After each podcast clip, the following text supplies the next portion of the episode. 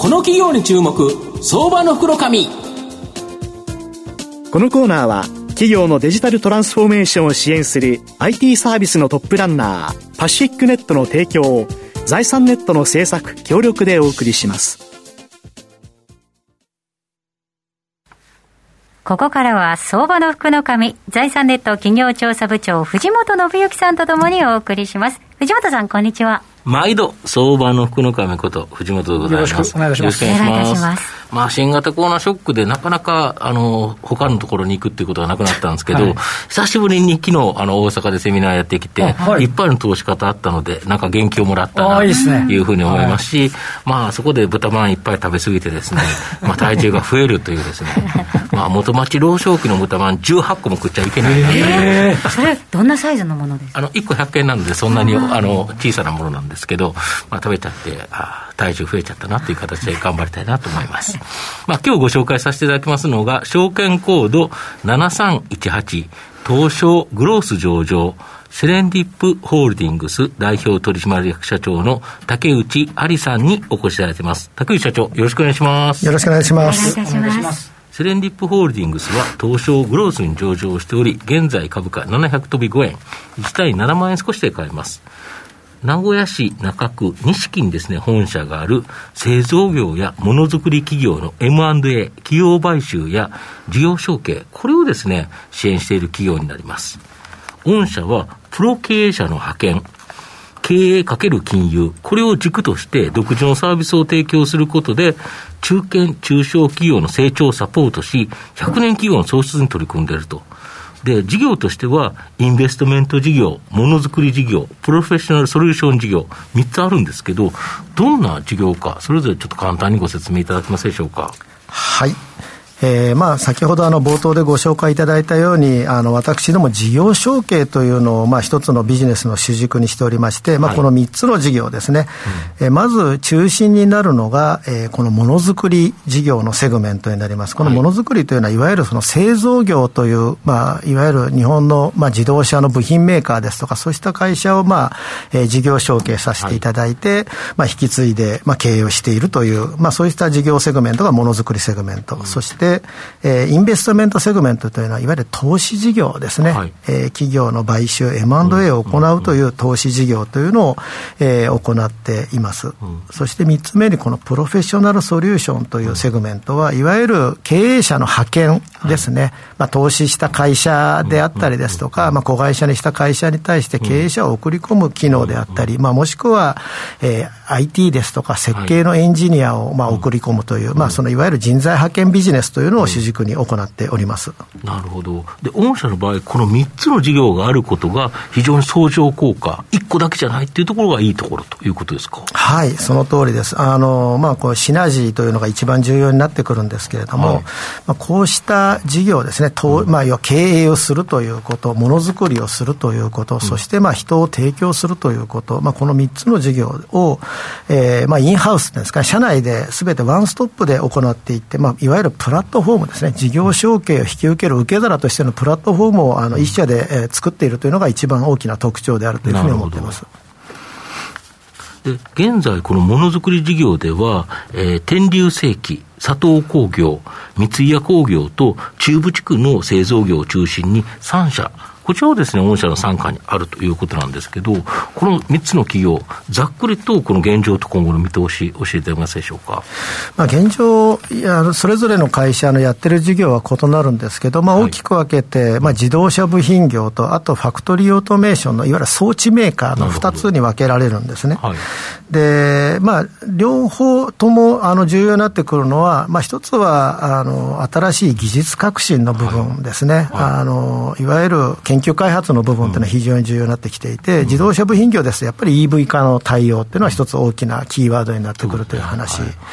と、あとまあいわゆるファクトリーオートメーション系の会社でいうといわゆる新しい、まあ、なんていうんですか、自動製造装置、省人化装置のより生産性の高い装置をまあ開発していくということをですね、その2つが重要になってきて、特に国内だけの話じゃなくて海外にいかに打って出ていくかというのが一つ大きいキーワードになってくるのかなというふうに思ってます。なるほど。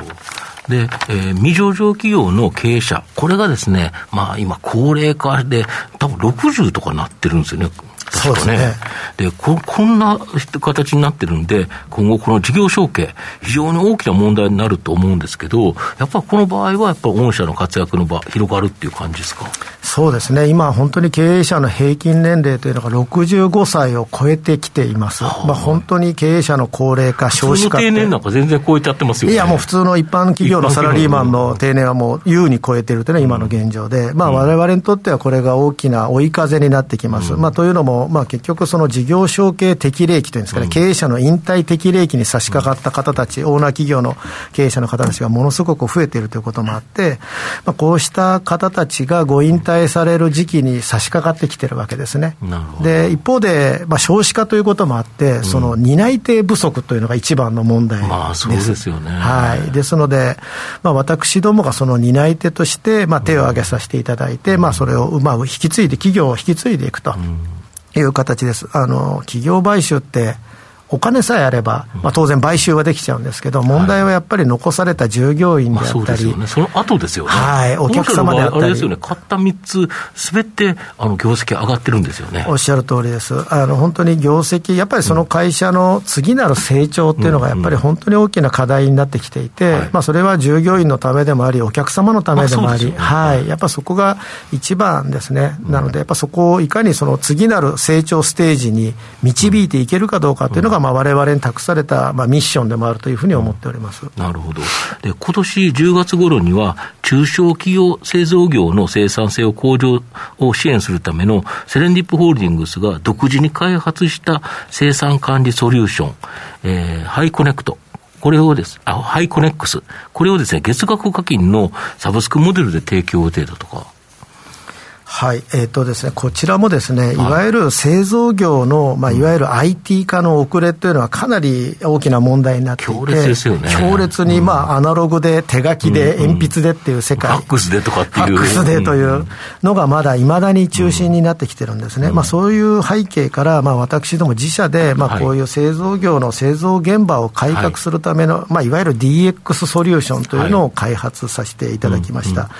で、こちらはですね、本当に月々1万円からですね、始められる、非常にこうタッチパネルで、いわゆるそのタブレットを使った、生産管理のソリューションになりますので、本当に中小企業でも、もっと言うと IT 音痴な、製造現場の方たちでも気軽に使っていただけるソリューションということで、開発したものでございます。ということもあって、いわゆる製造業のデジタル化、スマートファクトリー化というのが、これどんどん加速していくものだというふうに思っています。御社自体がこの製造業を傘下に収めてきちっとできてるから、本当に使えるシステムが作れたということですか？はい、ありがとうございます。もうその通りでございます。やっぱり自分たちで、いろいろとそんなかっこよくきれいに進んできたわけではないんですけれども、やっぱりいろんな苦労というんですかね、デジタル化に向けた苦労、実際にやらしても、その工場の現場の人が使いこなせなかったら何の意味もないですもんね。いや、そうなんです。やっぱ道具、いかに使いやすく現場の方たちに使っていただける道具にしていくのかっていうのが非常に重要になってくるので、やっぱりそれがその簡単に使えるし、それが実際また次なる改善につながっていくかっていうのは一番のキーワードになってくるので、そういう意味ではこのハイコネックスというツールは簡単に使えて効果が上がるというんですかね、ツールとしては本当に一番使いやすいものになっているというふうに自負してます。なるほど。御社の今後の成長を引っ張るもの、改めて教えていただきたいんですが、やっぱり我々は人が中心になってきます。それは経営者という人もそうですし、現場を改革するという現場の旗振り役もそうですし、一人一人の従業員たちがいかに活躍していける土壌を作っていけるかっていうのが、やっぱり我々の大きな課題でもあり、我々が一番力を入れて取り組んでるところですね。中小企業といえども優秀な人たちっていうのはいっぱいいるわけですね。ただ、なかなかその能力であったり力をうまく使いこなせていないという現状があって、我々はその舞台というのを一人一人に用意して、その次なる成長、それは個人の成長でもあり、ひいては会社の成長につながっていくんですけど、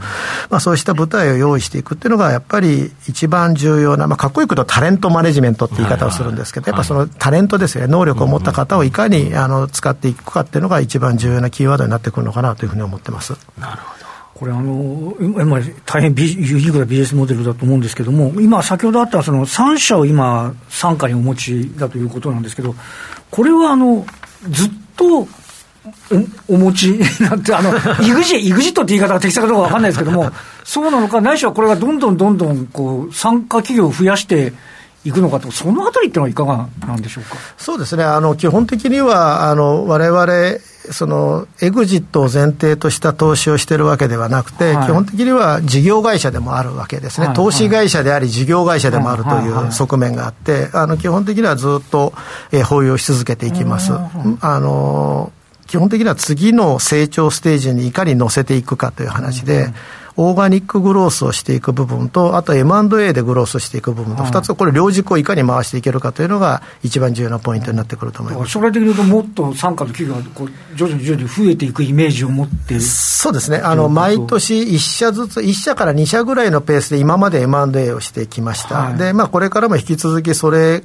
と同じかそれ以上のペースで M&A をしていく形になりますので、確実に年間で1社か2社は増えていくというふうに思っていただけると。これ御社とすると、そのなんていうシナジーとかうまくいくかどうかって、やっぱり目利きみたいなものも重要になってくるという、重要になってきますね。やっぱり目利きで、我々とやっぱり理念ですよね、オーナーさんも引退されるときにいろいろ悩まれていて、それは売却の金額の話もあれば、従業員のこともあれば、お取引先様のこともあって、そこのバランスを加味しながら次なるバトンタッチ先を作っていくわけですけど、私ども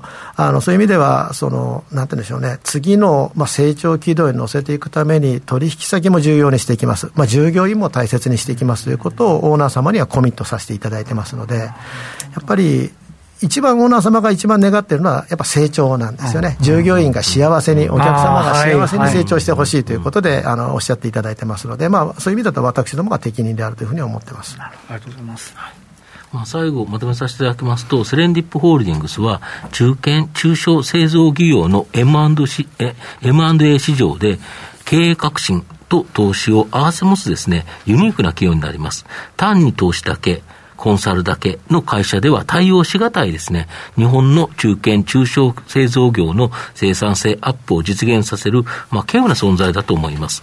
経営者の高齢化で事業承継が今後大きな問題となるため、大きく活躍の場が広がりそうだと思います。また年内にもサブスクモデル提供開始予定の独自開発の生産管理ソリューション、ハイコネックス、これはですね、大きな成長の可能性があります。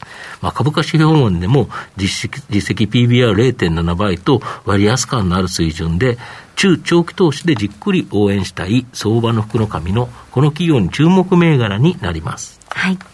今日は証券コード7318東証グロース上場、セレンディップホールディングス代表取締役社長竹内有さんにお越しいただきました。竹内さん、ありがとうございました。ありがとうございました。藤本さん、今日もありがとうございました。どうもありがとうございました。企業のデジタルトランスフォーメーションを支援する IT サービスのトップランナー、東証スタンダード証券コード3021パシフィックネットは、パソコンの調達、設定、運用管理からクラウドサービスの導入まで、企業のデジタルトランスフォーメーションをサブスクリプションで支援する信頼のパートナーです。取引実績1万社を超える IT サービス企業、東証スタンダード証券コード3021パシフィックネットにご注目ください。この企業に注目、相場の袋紙。このコーナーは企業のデジタルトランスフォーメーションを支援する IT サービスのトップランナー、パシフィックネットの提供を、財産ネットの制作協力でお送りしました。